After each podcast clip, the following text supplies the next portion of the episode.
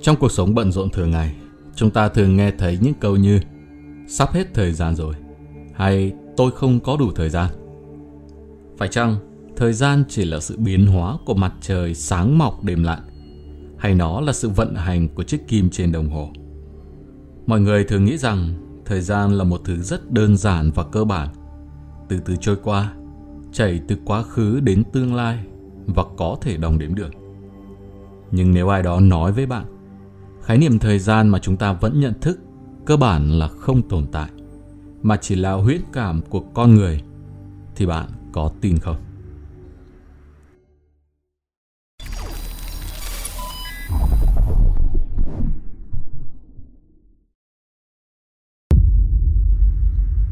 Quan điểm của Aristotle về thời gian Người đầu tiên đặt câu hỏi thời gian là gì là Aristotle, một nhà khoa học và triết học nổi tiếng ở Hy Lạp cổ đại. Trong cuốn sách Vật lý học của mình, ông đã đưa ra quan điểm cổ điển sớm nhất về thời gian trong lịch sử tư tưởng phương Tây. Quan điểm đó rất đơn giản. Thời gian là thước đo của sự thay đổi. Ví dụ, một người nào đó đi ra ngoài vào buổi sáng và trở về nhà sau 2 giờ. Vậy thì 2 giờ này chính là thước đo thời gian của sự thay đổi sinh ra giữa đi chơi và về nhà. Lúc này ai cũng muốn hỏi, nếu giả sử vạn vật không vận động, không phát sinh cải biến, thì thời gian có dừng lại không? Nếu Aristotle có thể nghe thấy câu hỏi của bạn, ông ấy sẽ trả lời, chính là lúc này thời gian sẽ không tồn tại. Nếu vậy thì tại sao khi tắt hết đèn vào ban đêm và nằm bất động trên giường chuẩn bị ngủ, chúng ta vẫn có thể cảm nhận được thời gian trôi qua? Aristotle viết trong cuốn vật lý học rằng nếu xung quanh bao phủ bởi bóng tối, cơ thể tựa hồ như không thể cảm nhận được gì, nhưng trong tâm một số suy nghĩ đang diễn ra. Do đó chúng ta đương nhiên vẫn cảm nhận thời gian đang trôi qua. Nói cách khác, Mặc dù mọi thứ bên ngoài trông có vẻ tĩnh, nhưng những biến hóa trong nội tâm và tư tưởng của chúng ta cũng là một loại vận động. Nếu mọi thứ không vận động thì không có thời gian, bởi vì thời gian chỉ là bản ghi chép của vận động. Sau khi nghe điều này mà cảm thấy rằng tư duy của Aristotle thật kỳ quái, có lẽ mọi người đã được tiếp cận với quan điểm về thời gian của Newton. Chúng ta sẽ cùng tìm hiểu ngay trong phần tiếp theo.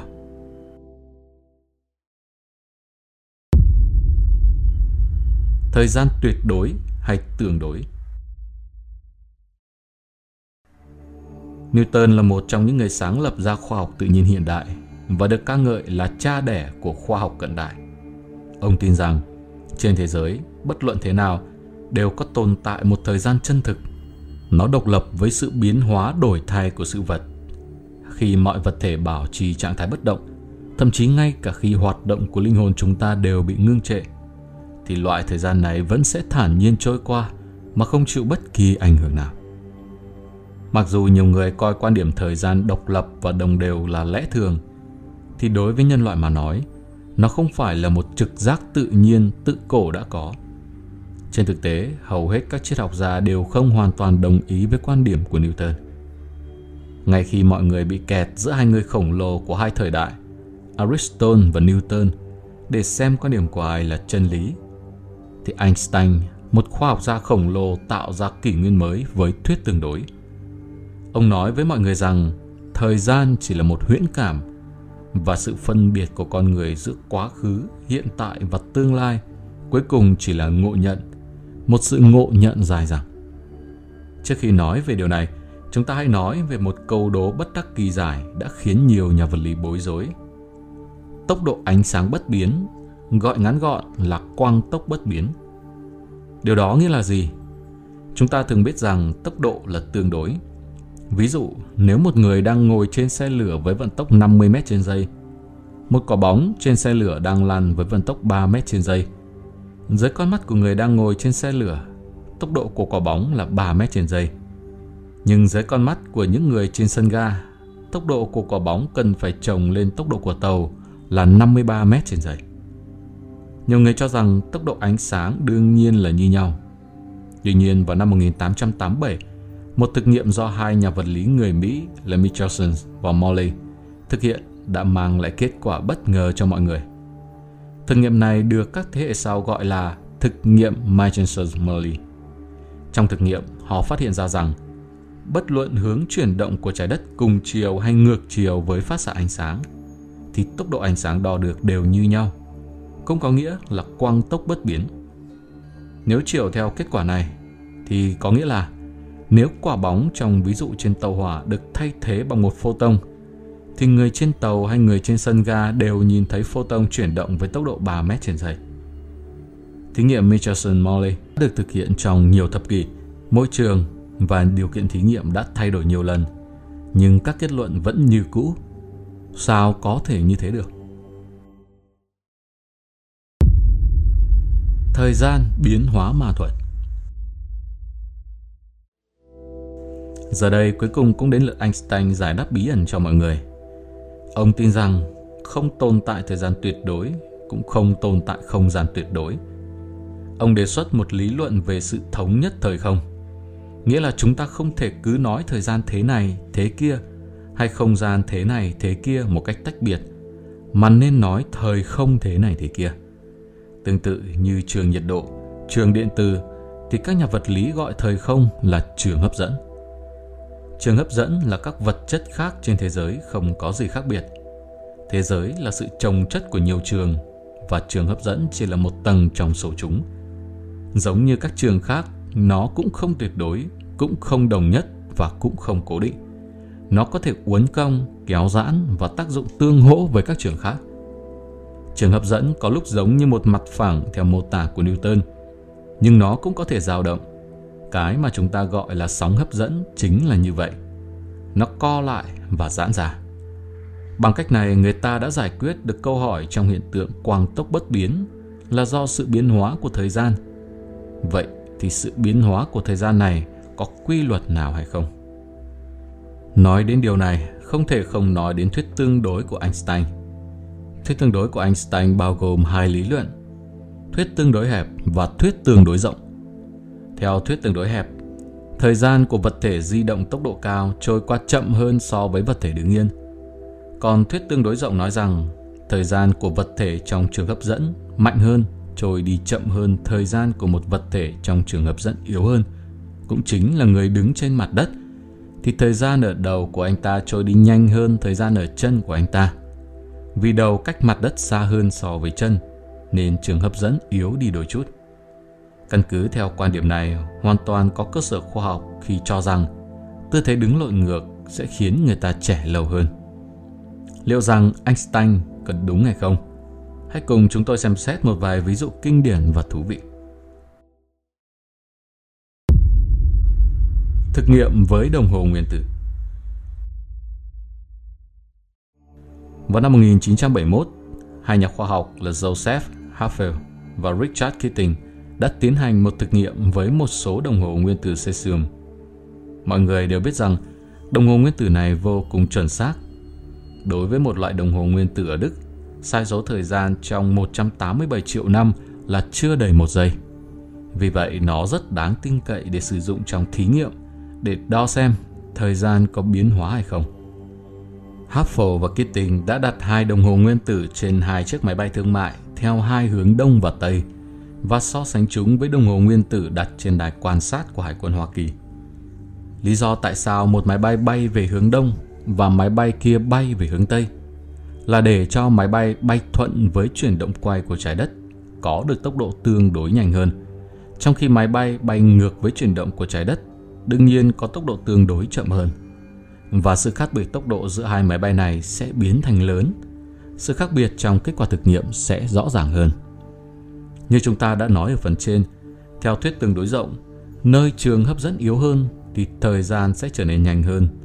Và chiều theo thuyết tương đối hẹp, thời gian của một vật thể nhanh hơn sẽ trở nên chậm hơn.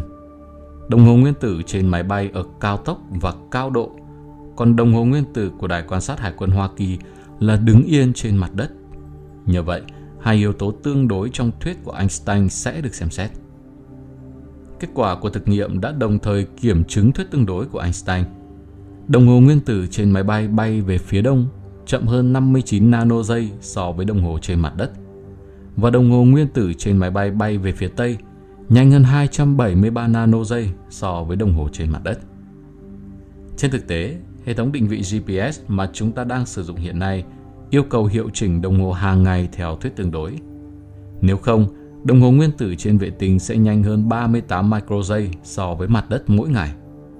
Các bạn đừng vội nghĩ nó quá ít, bởi nếu chúng ta cho rằng hệ thống GPS yêu cầu độ chính xác thời gian nano giây, thì sai số là rất đáng kể. 38 micro giây tương đương với 38.000 nano giây. Nếu không được sửa, hệ thống GPS sẽ tích lũy sai số định vị khoảng 10 km mỗi ngày.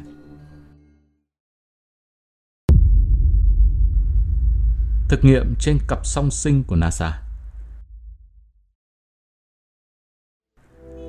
Vào năm 2015, NASA đã tiến hành một thực nghiệm tham tác sinh mệnh đặc biệt. Họ tìm một cặp phi hành gia song sinh là Scott Kelly và anh trai là Mark Kelly. Vì họ là anh em sinh đôi giống hệt nhau nên có bộ gen tương đồng nhau. NASA đã gửi Scott vào không gian và ở trên trạm vũ trụ quốc tế trong 340 ngày, trong khi anh trai của anh ở lại trái đất. Sau khi Scott trở lại, họ đã so sánh sự thay đổi gen giữa hai người để nghiên cứu tác động của cuộc sống trong không gian lên cơ thể con người. Mọi người hãy xem những bức ảnh do NASA công bố. Bạn có nghĩ rằng Scott, người đã đi vào vũ trụ và sống trong một chuyến bay tốc độ cao quanh trái đất, trông trẻ hơn không? Tuy nhiên vì NASA đã không công bố những bức ảnh của hai người trước khi tham gia thí nghiệm, chúng tôi cũng không chắc liệu Scott có trông trẻ hơn ban đầu hay không. Nhưng nghiên cứu của NASA đã chứng minh rằng Scott già đi chậm hơn Mark. Chuyện gì đang xảy ra vậy? Hóa ra là khi NASA tiến hành kiểm tra di truyền, người ta phát hiện ra rằng trong chuyến bay vào vũ trụ của Scott, quá trình lão hóa cơ thể của anh ấy chậm lại đáng kể vì telomere nằm ở các đầu của nhiễm sắc thể bị rút ngắn với tốc độ chậm hơn. Telomere là một đoạn DNA nhỏ tồn tại ở phần cuối của nhiễm sắc thể tế bào. Chức năng của nó là tránh tổn thương nhiễm sắc thể. Nhưng khi con người càng già đi, telomere sẽ càng ngắn lại, tế bào dần già đi và chết. Trong thí nghiệm không gian song sinh này, các telomere của Scott ngắn lại với tốc độ chậm hơn, trong khi các telomere của Mark tiếp tục già đi với tốc độ bình thường. Nhưng khi Kelly quay trở lại trái đất, các telomere của anh ấy nhanh chóng trở lại tốc độ rút ngắn bình thường.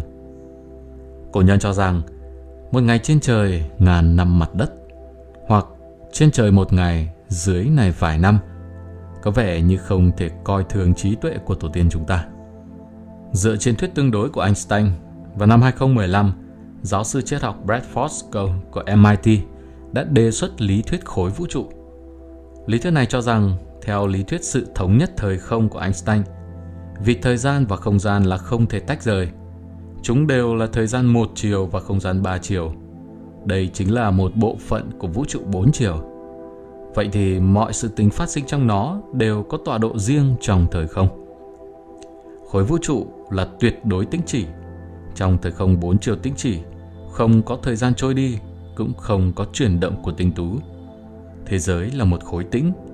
Trên trục thời gian, mỗi điểm thời gian đối ứng với một cảnh tượng của một không gian ba chiều tại thời khắc đó.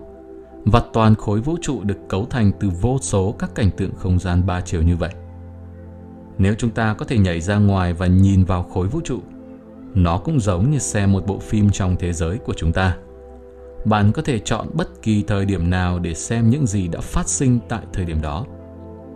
Nói đến xem phim thì ai cũng biết, sau khi nhấn nút play thì phim sẽ liên tục phát theo thời gian. Đặt nó vào lý thuyết khối vũ trụ, có lẽ cũng có một cái gì đó giống như khi nhấn nút play, khiến nhân loại chúng ta cảm thụ thấy thời gian trôi qua không thể quay ngược.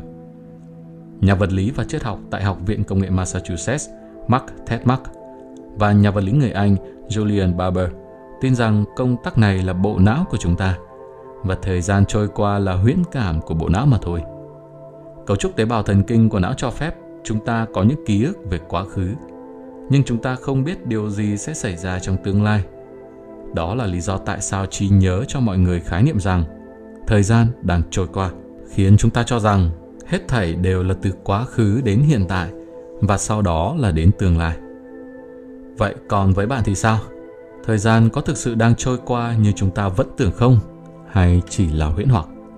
Hãy để lại bình luận ngay khi kết thúc video để chúng mình và mọi người cùng biết. Còn bây giờ thay mặt ekip, Việt Cường xin chào và hẹn gặp lại mọi người vào sáng ngày mai.